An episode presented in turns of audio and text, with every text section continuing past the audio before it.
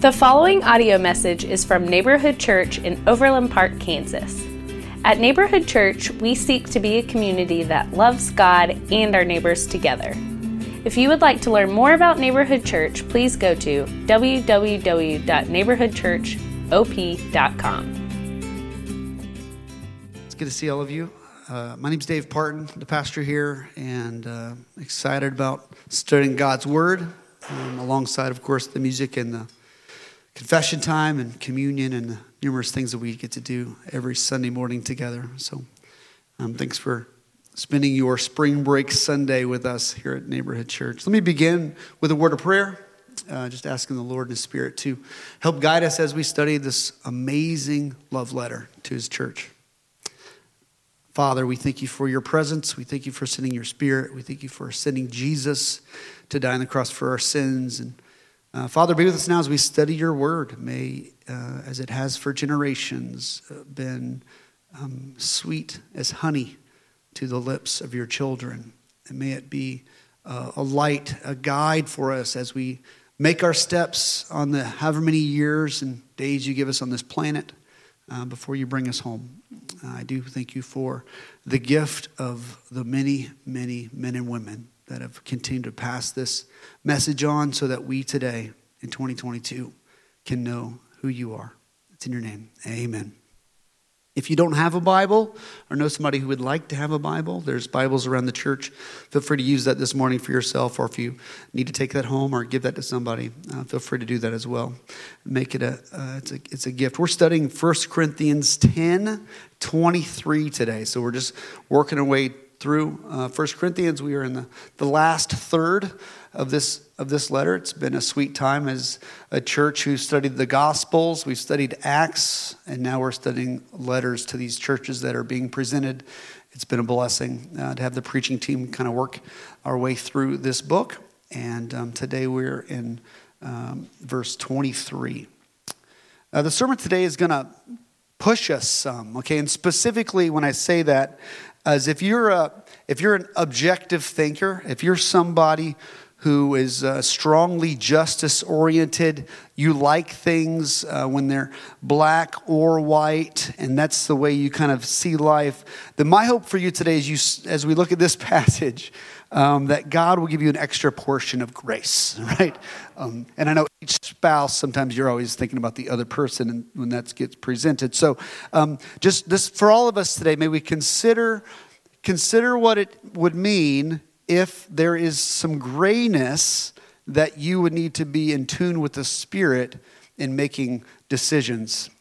What happens when the right decisions in this life aren't clear is kind of what we're going to be talking about today. Some I think it's what, it's what Paul talks about today in the passage. Uh, for example, we'll just say an election. Say there's a, an election, and you're told by your parents and your grandparents that your your right to go vote was paid for by the lives of men and women that have gone before you. So it is wrong to not go to the polls, right? But when you go to the polls, you don't know if any of these people on the list actually follow God or not. And you have to decide, I got to pick one. So you can't not pick any, and you can't really know which one you should pick, but you kind of see where they're in life, it makes it hard to know what is the right thing to do. Which one of these candidates does God want to help lead in this or that election?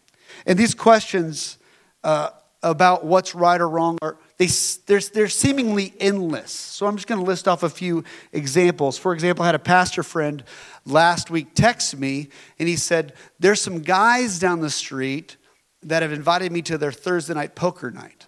What do you think? other questions that have been asked, and I've always also asked myself. After work, do you go drink at the bar with your coworkers? And if you do, how much should you drink there? And can you smoke a cigar or vape alongside them, or should you do that anytime? How much nudity is allowable in a movie before you walk out of the theater or shut off the TV? How many perverted jokes or profane words can you hear before you walk out of the comedy club or change the channel? How much gossip do you listen to before you remove yourself from the conversation, or choose to turn the conversation another way, or even choose to speak up for the person being mentioned? How angry or how loud can you be before it becomes sin and wrong? Is it wrong to support this company or that company that makes a great product, but they support counter Christian ideals?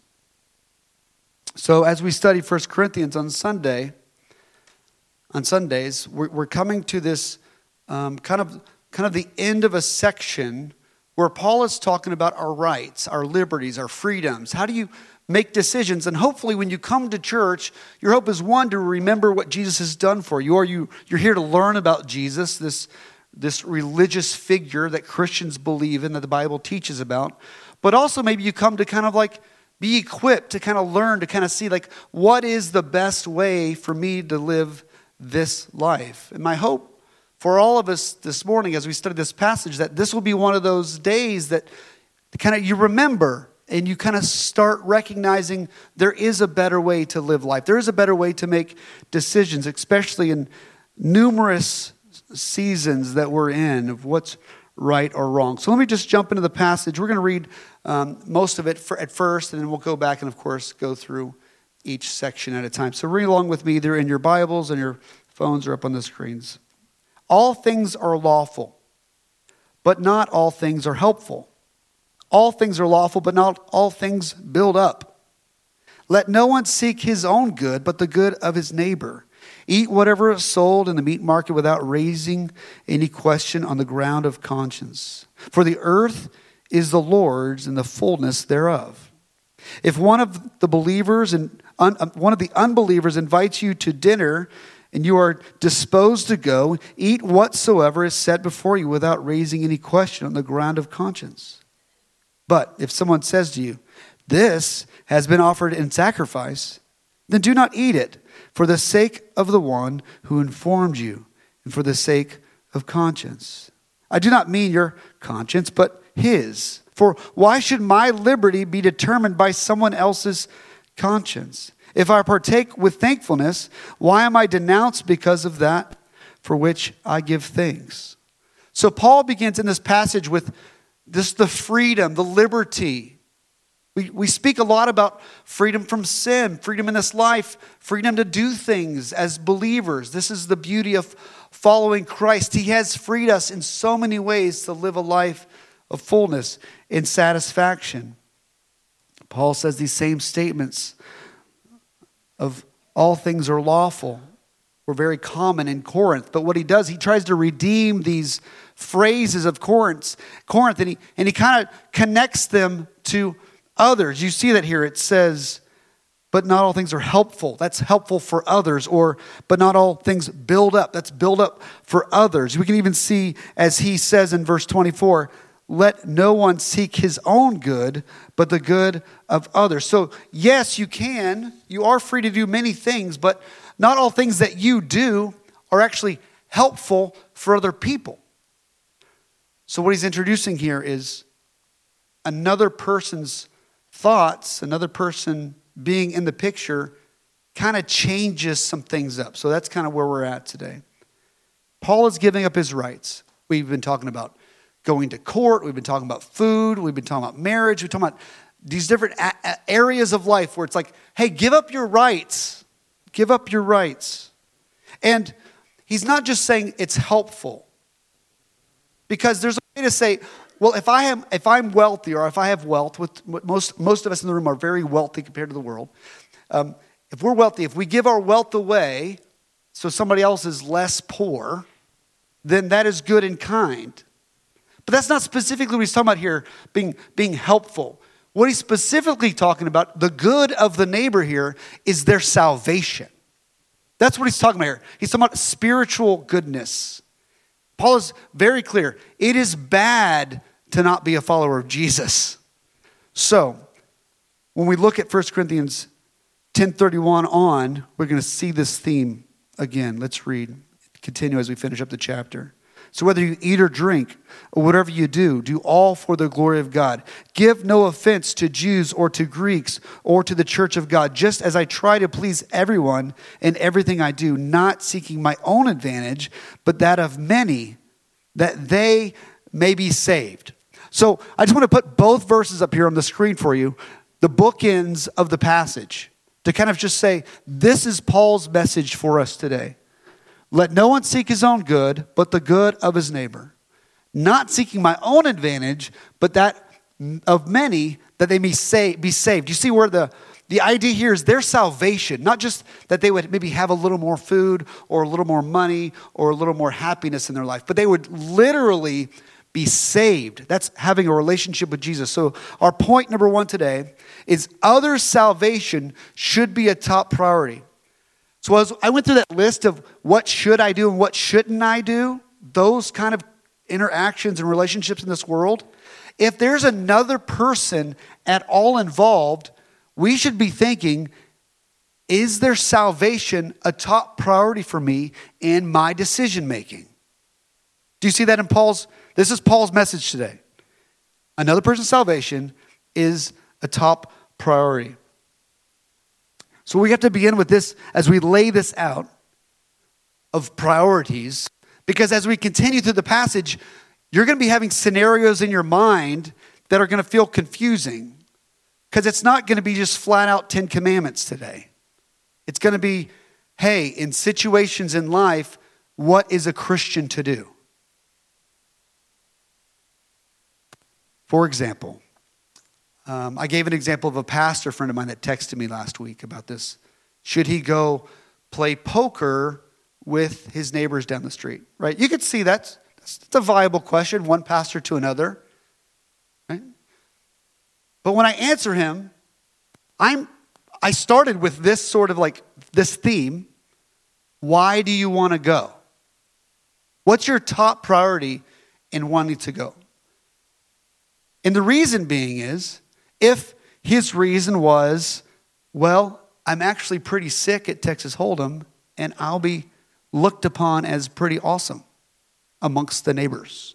Or it could be, I'm kind of down on some cash. It's a quick way to get a little something, something.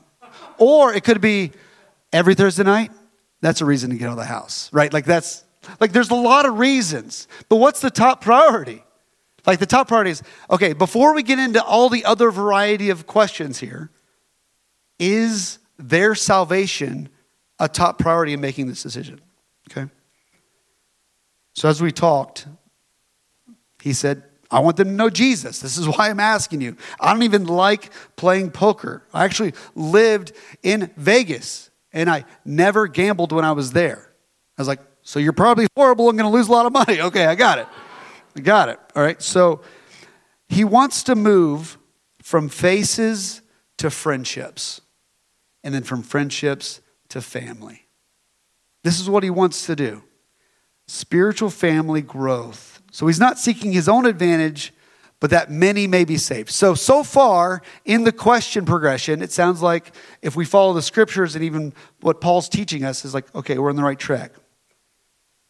Paul brings up this decision, as we read earlier, uh, not about playing poker with the boys in the, in the neighborhood, but specifically about eating uh, food sacrificed to idols. And if you've been here the last few weeks, you've seen this has been a theme.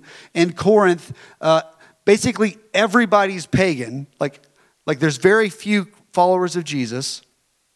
And when pagans or non Christians or most of the world when they create food or have some sort of religion, food is connected to that religion. And, and when people would um, sacrifice this food to their pagan god, uh, they wouldn't want to just like, you know, get rid of it all. They actually could were allowed to eat it, and we actually were allowed to sell it.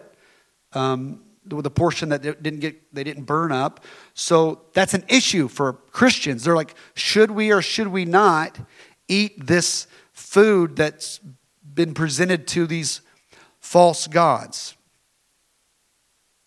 There's two areas you heard as you were going through there. There's two conventional ways that a Christian would come into contact with idol sacrificed meat, okay? Because we're just going to say as a Christian, you're probably not celebrating, I mean, this wasn't your morning sacrificing your eggs and bacon to a false God. We're just going to say that. It probably didn't happen for most Christians. But for non Christians 2,000 years ago in Corinth, it was very normal. It's very normal. So, one way it was you'd go to the market, you go to your local market, and you'd buy food, and you would then have food that you didn't actually grow. And, and you know, it's like it's your food now. The second way would be you'd go to somebody's house.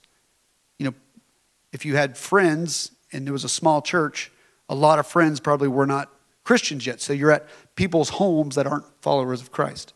So 1025 says this Eat whatever is sold in the meat market without raising any question on the ground of conscience. For the earth is the Lord's and the fullness thereof. Earlier I mentioned there's a freedom in being a Christian that, you know what? We've been studying this idol, this pretend God is nothing. It's, it's, not, it's nothing. So it's okay. Eat it. Eat the food. They're, pre- they're presenting food to a plastic, probably not plastic, didn't have that yet. Uh, ivory or marble. I'm not good at I'm not good at these little god things. I don't know what the little god things. Like I'm like whatever they're made out of these little wood statues. It's a little stick. It's it's okay. The animal tastes good. That's a stick. Eat the food. That's that's this process. That's, that's I'm serious. That's what's the process. So when you're buying food in the market, don't worry about wherever the, the, the lamb came from. Eat, eat, eat the lamb. In all reality, you know, I would say um, it'd be hard to find food that's there's it's not tainted. That's like that's like saying I listen to the radio, right? Just like any songs on the radio, and there's no sin involved in any of the artists' lives. Good luck. Listen to a song. Good, you know, it's like it's like it's like just it's but once you know about it, and that's where he's going, once you know about it, then something begins to happen. Paul told them over and over again, it's it's free to eat this food, but once they begin talking about any connection with idol worship, then there would be a possibility of confusion with others. And by not asking, they eliminate the possibility that anyone would be able to interpret their purchase as some sort of intention to condone uh, this idolatry. Do you guys understand? It's like, it's like if, if I don't ask and you don't ask, I'm just eating meat, we're good to go. But once it's presented as this meat has been sacrificed to pagan gods, and you're like, you're a Christian buying their food openly, then it's like, oh, then there's confusion. And that's why earlier I said, if other people are involved, then you have to start recognizing there's decisions to be made. So before we start forming opinions about this teaching, let's look at the next scenario that Paul brings up. That was the meat market scenario. Here's the second scenario in 1027. If one of the unbelievers invites you to dinner and you are disposed to go, willing to go, eat whatever is set before you without raising any question on the ground of conscience. But if someone says to you, This has been offered in sacrifice, then do not eat it for the sake of the one who informed you and for the sake of conscience. So, do you see what happened here? Something changed in the relationship about what is good and what is right and what is wrong and possibly what is sin.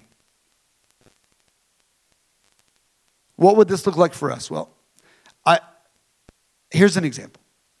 Say you have a friend who works in the meat department at Hy-Vee. And you're like, yes, right? And then that person invites you over for steaks, and you're like, yes. And then, as the food is presented before you, and your friend begins to talk to you about it, and begins to say things like, I'm glad you came over today because on Fridays, the boss doesn't come in, and I can take whatever free steaks I want for myself and you start seeing his nod and his bragging about like got a little something off the top at work. You can come over any friday free steaks for both of us. What just happened there? Something changed. Now as a christian you've been informed that your friend is bragging about stealing food from his company. Now it's not about is the meat a sin or not?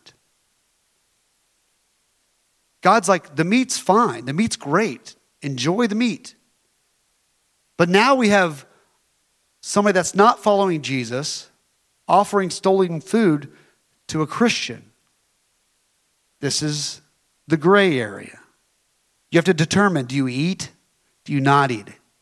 Is the meat evil? No. What's the sin? It's the do you love this person or not?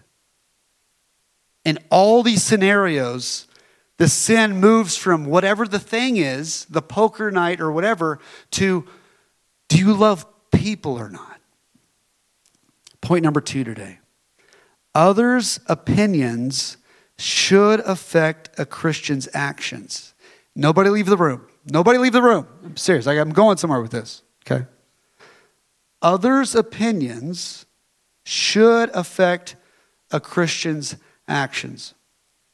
Verse 28 says this But if someone says to you, This has been offered in sacrifice, then do not eat it, for the sake of the one who informed you, for the sake of their conscience. So Paul tells us what to do in these situations. He says, Don't eat the meat.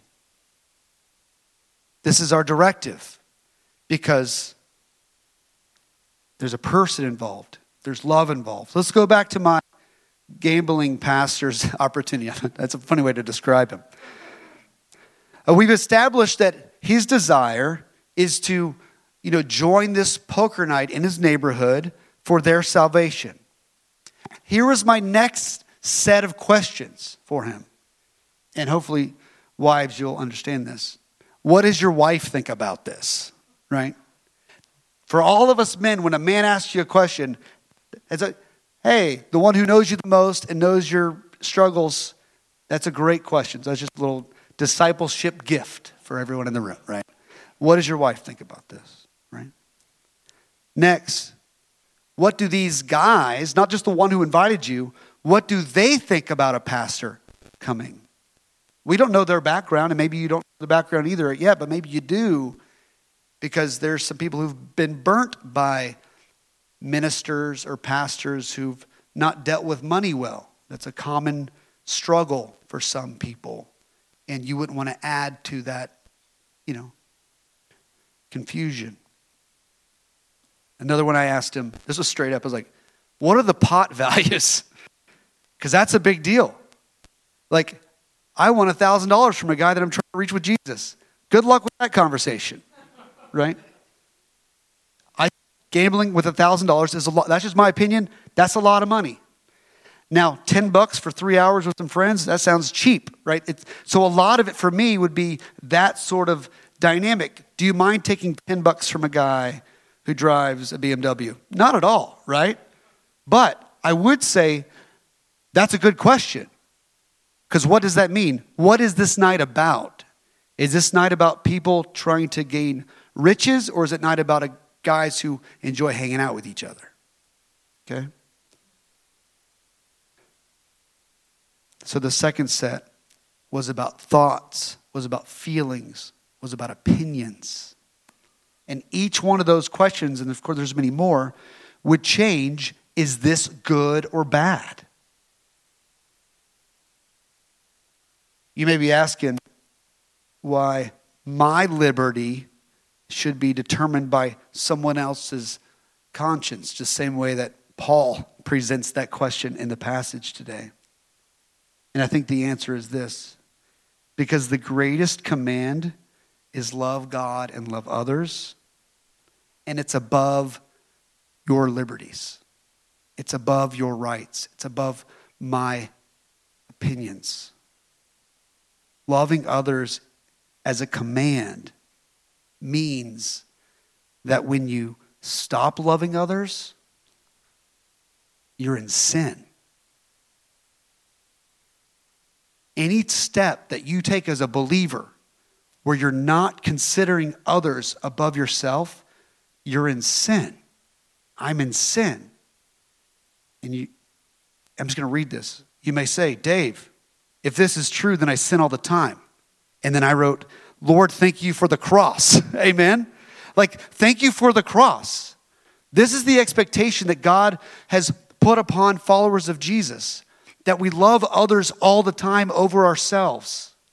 And it's not about do you vape or not. It's not about do you do gambling with buddies or not. It's not always about these, like, who do you vote for or not problems. It's like, are you loving people?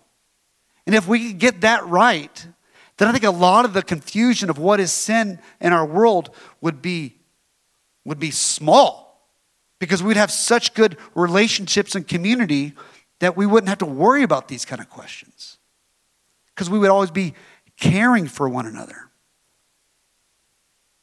So hopefully that's central for you today as well. So, how do we love people? How do we live in this kingdom of God that God has put us in where it seems like there's so many questions of is this the right or wrong decision? And I think this next sentence is very helpful. And if you've been around the church for a while, this may sound good to your ears, but maybe in context, maybe it has a little more growth or um, brightness to it. 1 Corinthians 10:31. So whether you eat or drink or whatever you do, do all for the glory of God. Give no offense to Jews or to Greeks or to the church of God. Just as I try to please everyone in everything I do, not seeking my own advantage, but that of many, that they may be saved. So, our third point's the key question I would like all of us to begin asking in these sort of scenarios. Point number three can you do it for the glory of God?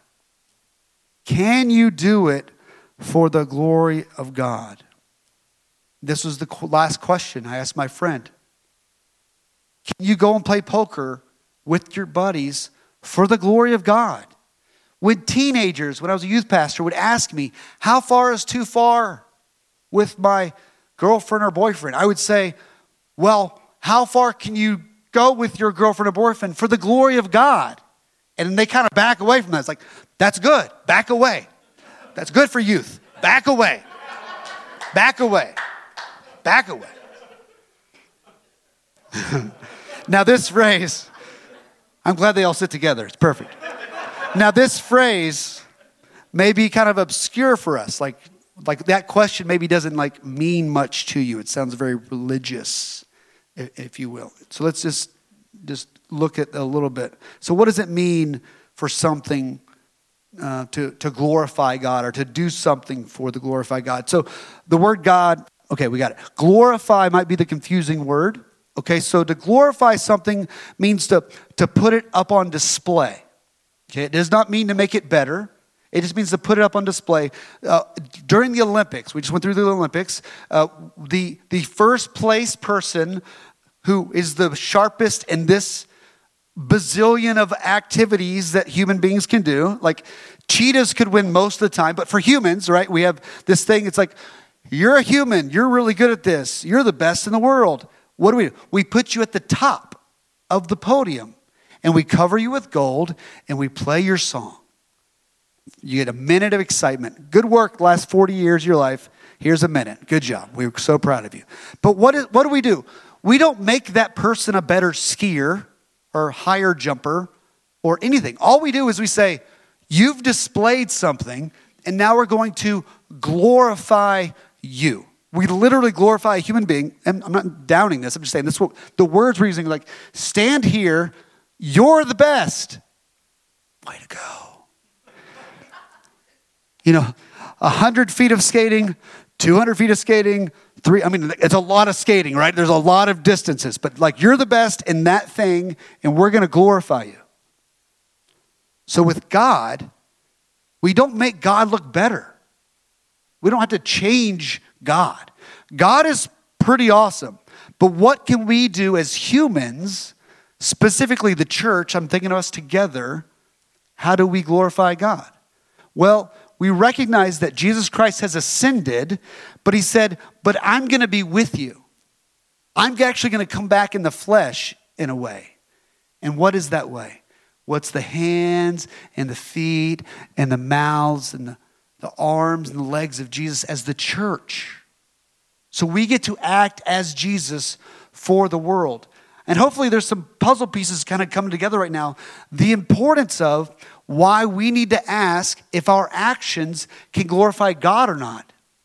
Because if we have a bunch of people who are calling themselves the church doing actions that are displaying false attributes of who God is, then we are no longer doing what we are assigned to do. But if we can keep saying, I, I can do this for the glory of God, I can do this for the glory of God, that it's not all about just the Ten Commandments, it's the life decisions being lived for the glory of God.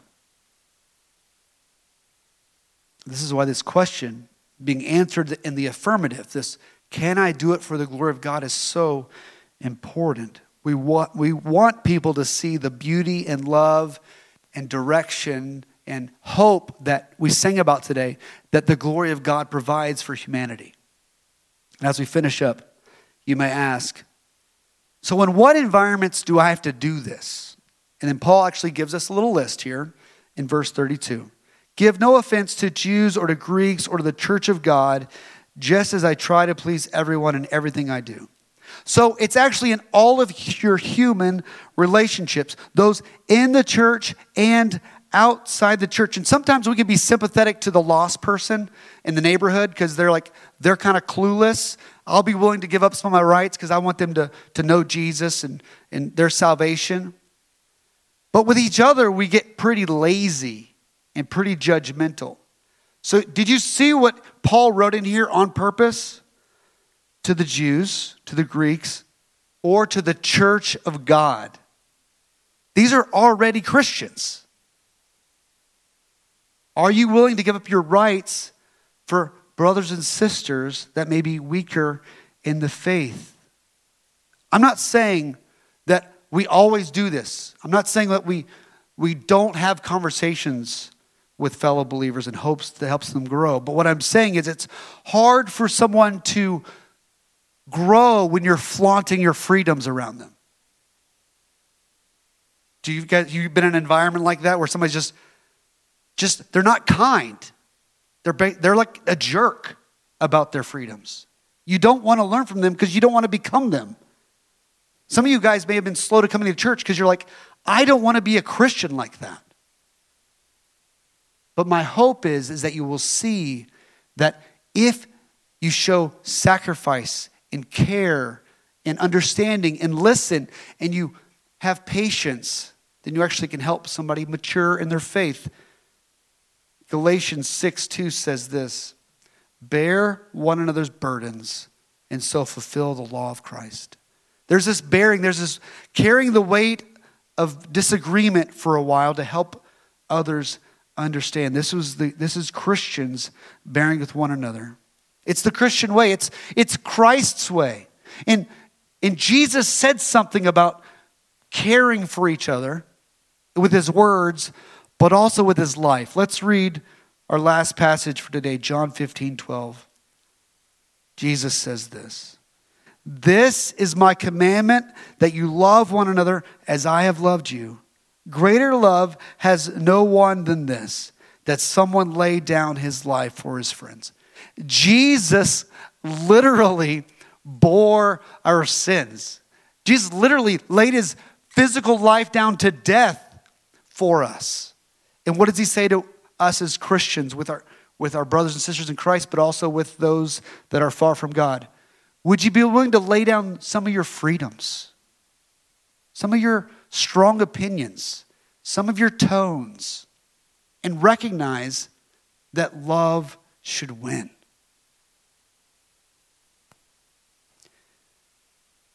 May we all repent today as we consider um, how often we don't do this. May we choose to live lives where we filter our decisions based on can we do it for the glory of God?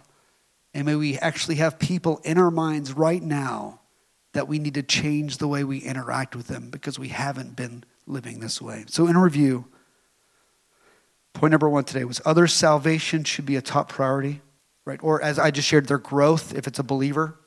Secondly, others' opinions should affect a Christian's actions. So sin isn't so far the eating the meat anymore, but it's you stopped loving people. Let's fight that sin. And thirdly, the question we can walk out with today can you do it for the glory of God? Let's pray. Jesus, we, um, we repent. We're sorry that we have not laid down our opinions, lay down our freedoms, lay down our liberties, lay down what we think is right in the hope to help other person grow or help another person fall in love with you. Father, change us. May your word today, may your spirit today change us and make us more like you so we can be the, the, the picture of Jesus to the world, that we can glorify you as a body of people. It's in your name. Amen.